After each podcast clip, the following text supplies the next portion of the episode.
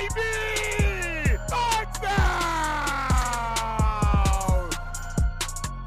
Hey guys, welcome into the OBR Film Breakdown. This is Jake Burns. I'm recording this extremely late on, uh, well, Thursday morning because I just got power back. If you don't pay any attention to my social media Twitter feed, you would know, uh, not know, that I did not have power for a couple days. It has been a really tough situation in Ohio for rolling blackouts and trying to manage power grids and all of those things that come with the situation surrounding th- thunderstorms that happen, winds knocking down power lines.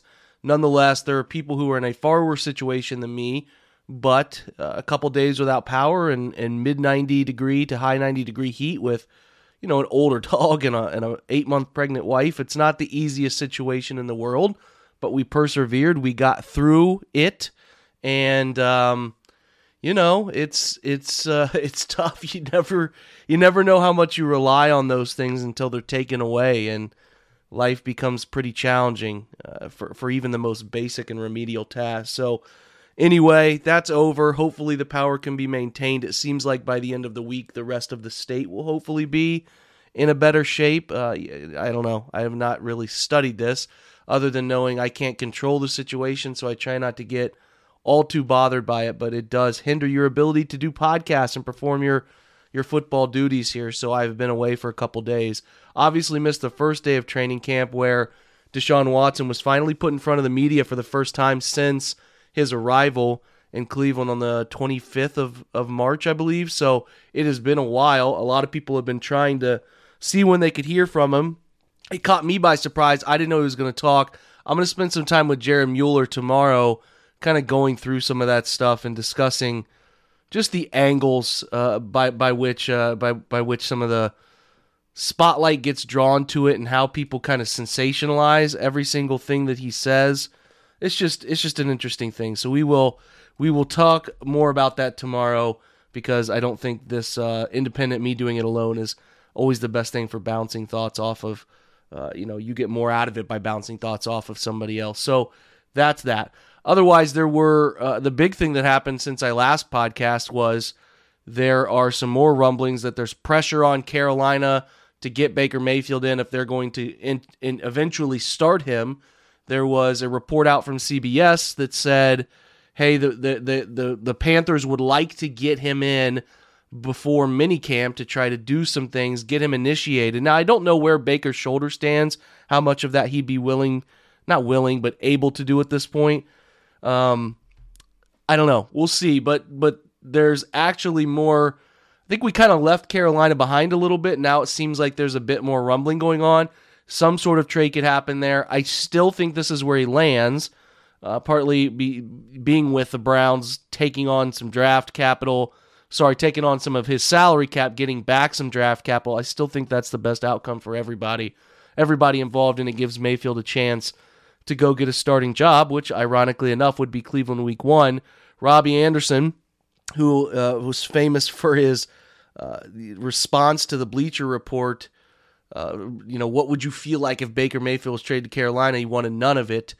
Uh, kind of stepped that back a little bit, said he didn't really know Baker at all, was standing up for standing up for his quarterback Sam Darnold and all of that. And look, I don't know, man. I, I just think a trade to Carolina would be extremely interesting for everybody involved uh, how that would shake out and what it would do to the morale of the Panthers. I'm not sure, but anyway, I did I did think some things from Joel Bitonio are worth talking about as the as the Browns obviously practiced yesterday uh, at Tom Benson Stadium there in, in in Canton, and if you've not been to that stadium, the Pro Football Hall of Fame stadium, which uh, you know, I'm not maybe not all of you who listen to this podcast are in Ohio, but it's amazing that the Browns are so close to the Pro Football Hall of Fame, and I really haven't seen them linked to it very often.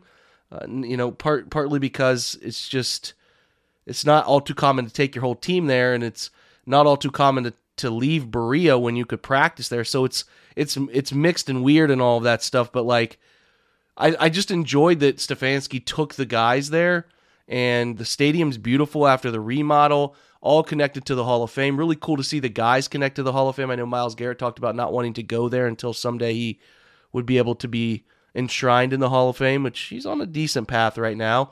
But it is interesting to me that in this scenario, Stefanski actually took them there and they watched a football life of Jim Brown on the way there and all that stuff's kind of cool. So I, I, sort of respected that. But there was a, com- a couple comments from Joel Bitonio that I think are interesting to bring balance to the Baker Mayfield stuff. Joel's quoted with answering questions about Baker. Baker's my guy. He said, I still remember the Thursday night Jets game when he came into the game and helped lead us to victory. That was honestly one of the more special moments in my career just because we'd gone so long since we won games. He's a tough guy, played his heart out for us. I'll always respect that still a friend of mine. We text occasionally, and I think like everybody else, he's kind of waiting it out to see where he's going. But Baker did a lot for this franchise. He won a lot of games. He was a great player for us, and I'll always be a friend. He said he always has that chip on his shoulder, and I'm sure it continued to get bigger and bigger. A team's going to give him a chance. I know the contract situation's working itself out, but he'll get a chance to play. Quarterback is such a scarcity in the league. He'll get a chance to play and perform again talked about the injury luck for Mayfield. It's the NFL, and sometimes you have bad injury luck for him.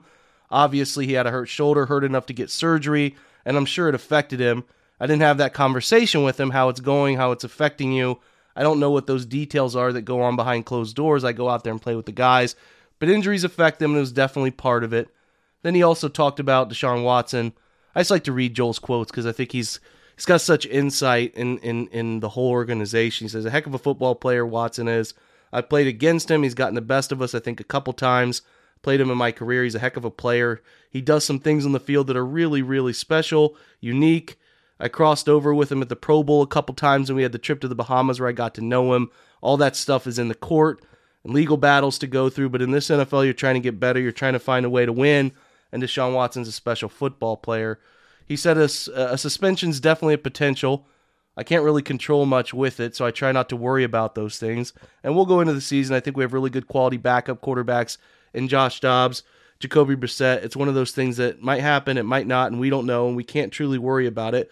But if it does, we'll have the right character in the room to handle that adversity. We have good leadership with Andrew Berry and Coach Stefanski, kind of starting it off, and you lead from the top down. I think there are players with experience on this team. I've seen what we, we can do a few times.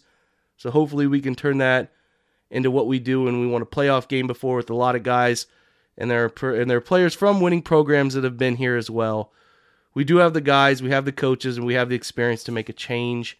Sorry, make a charge for this. So even with the Watson suspension looming, Bitonio is optimistic. And listen, that could just be walking the line. They don't. He doesn't know Watson that well yet, but I like to read Joel's quotes sometimes. Another thing that stood out to me was focusing on situational football because I think that's really important third down stuff. And this is what I've noticed in, in clips.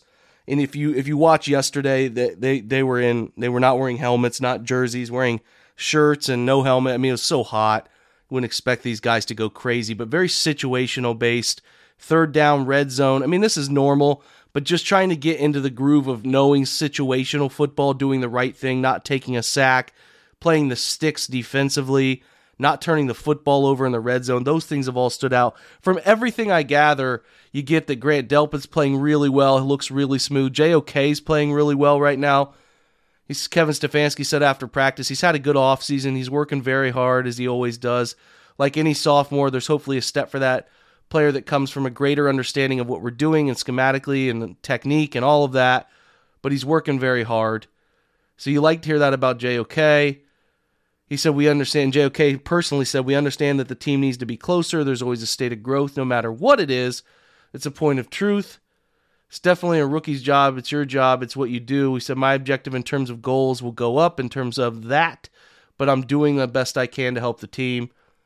It's always a state of correction. JOK, always very interesting way of putting things. As we've gotten into the offseason, the front office has done a good job in recruiting, and the front office did a good job in implementing those team aspects to us. You saw the Bahamas trip, you saw the Miami trip with the defense. We're really trying to build that camaraderie between the two. Again, we come out here, go to different places on the field, so it's been good. It's been propelling, uh, you know, propelling everything. It's got us going up. Other things that happened at OTAs: Jack Conklin was on the field Wednesday with the team, but was just working with the trainers. He continues to rehab from that knee injury. Anthony Schwartz was sick. He missed yesterday, so he did not travel with them. Stephen Weatherly also missed with an undisclosed and then Greedy and Jakeem Grant were on the side working with trainers. And again, Greedy they're going to be cautious with like crazy with that degenerative nerve. So get used to hearing that. But he'll be ready to play games, as is uh, as is most important. But listen, OTA coverage, man, it's we got Fred Greetham there. He's doing a great job. I think he's really nailing it. Make sure you continue to follow Fred. I think he's doing a really, really good job of breaking down camp every day. There's another thing out there that you should read from Charles Robinson, um, which is which is breaking down basically everything that happened in the depositions. If you want to get into it, the 230 page deposition, the Houston police investigator showcased small window into how Tony Buzbee and Rusty Hardin will attempt to attack the civil case. There's a lot of information there. Some people have done a really nice job writing that stuff up. So if you have an interest in understanding what happened in those uh, 230 pages, go out and look for a link on that.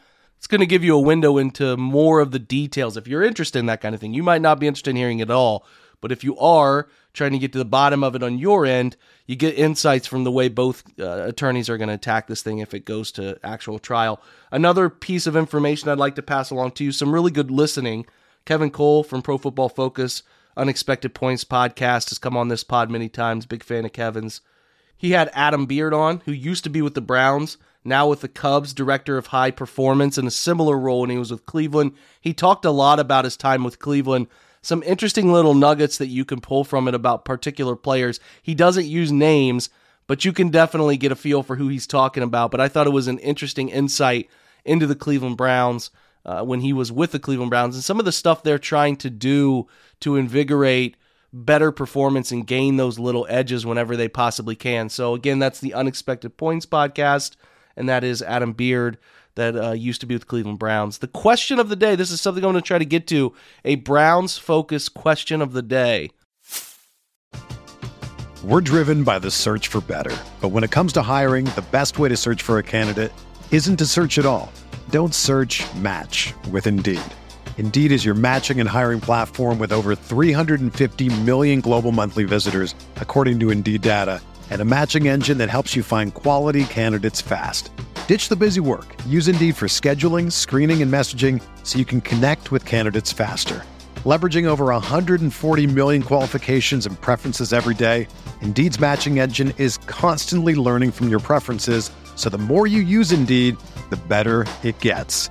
Join more than 3.5 million businesses worldwide that use Indeed to hire great talent fast. And listeners of this show will get a $75 sponsored job credit to get your jobs more visibility at Indeed.com slash BlueWire.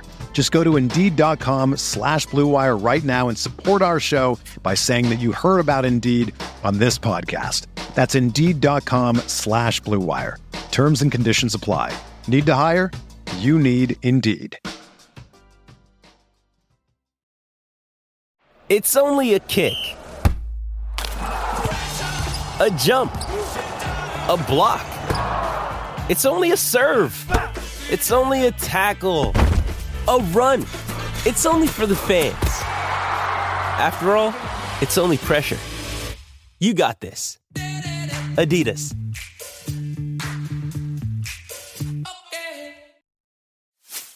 This one comes from the OBR's Ask the Insider section. This comes from Jimbo.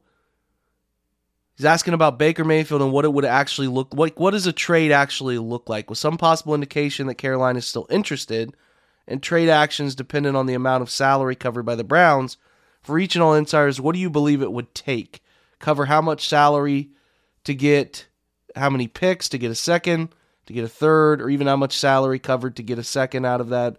Like I said, a second, first, or third.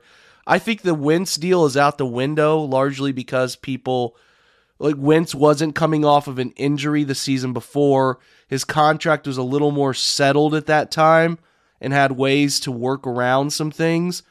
I think Mayfield's 18.9 if the Browns covered about 10 or 11, maybe 12 million of that, I think you could see realistically getting back a fourth, fifth or sixth and to them given the situation. That's not a terrible outcome.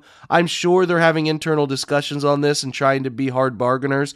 There's not going to be a release. That's still not going to happen. And he's not going to take another snap with the Browns. There will be some trade around the Browns covering a portion of that salary, that 18.9, and getting back a pick of some kind. I am sure the correlation between how much the Browns cover and what kind of pick they get back probably will go hand in hand. I continue again, like I said earlier here, guys, to think the Browns will end up sending Mayfield to Carolina. It just makes the most sense for both organizations as Carolina has an incapable rookie and Sam Darnold, who you want to be better than that for a coach who's fighting for his NFL life. So that's what I think it will be. And again, a fun slash interesting week one.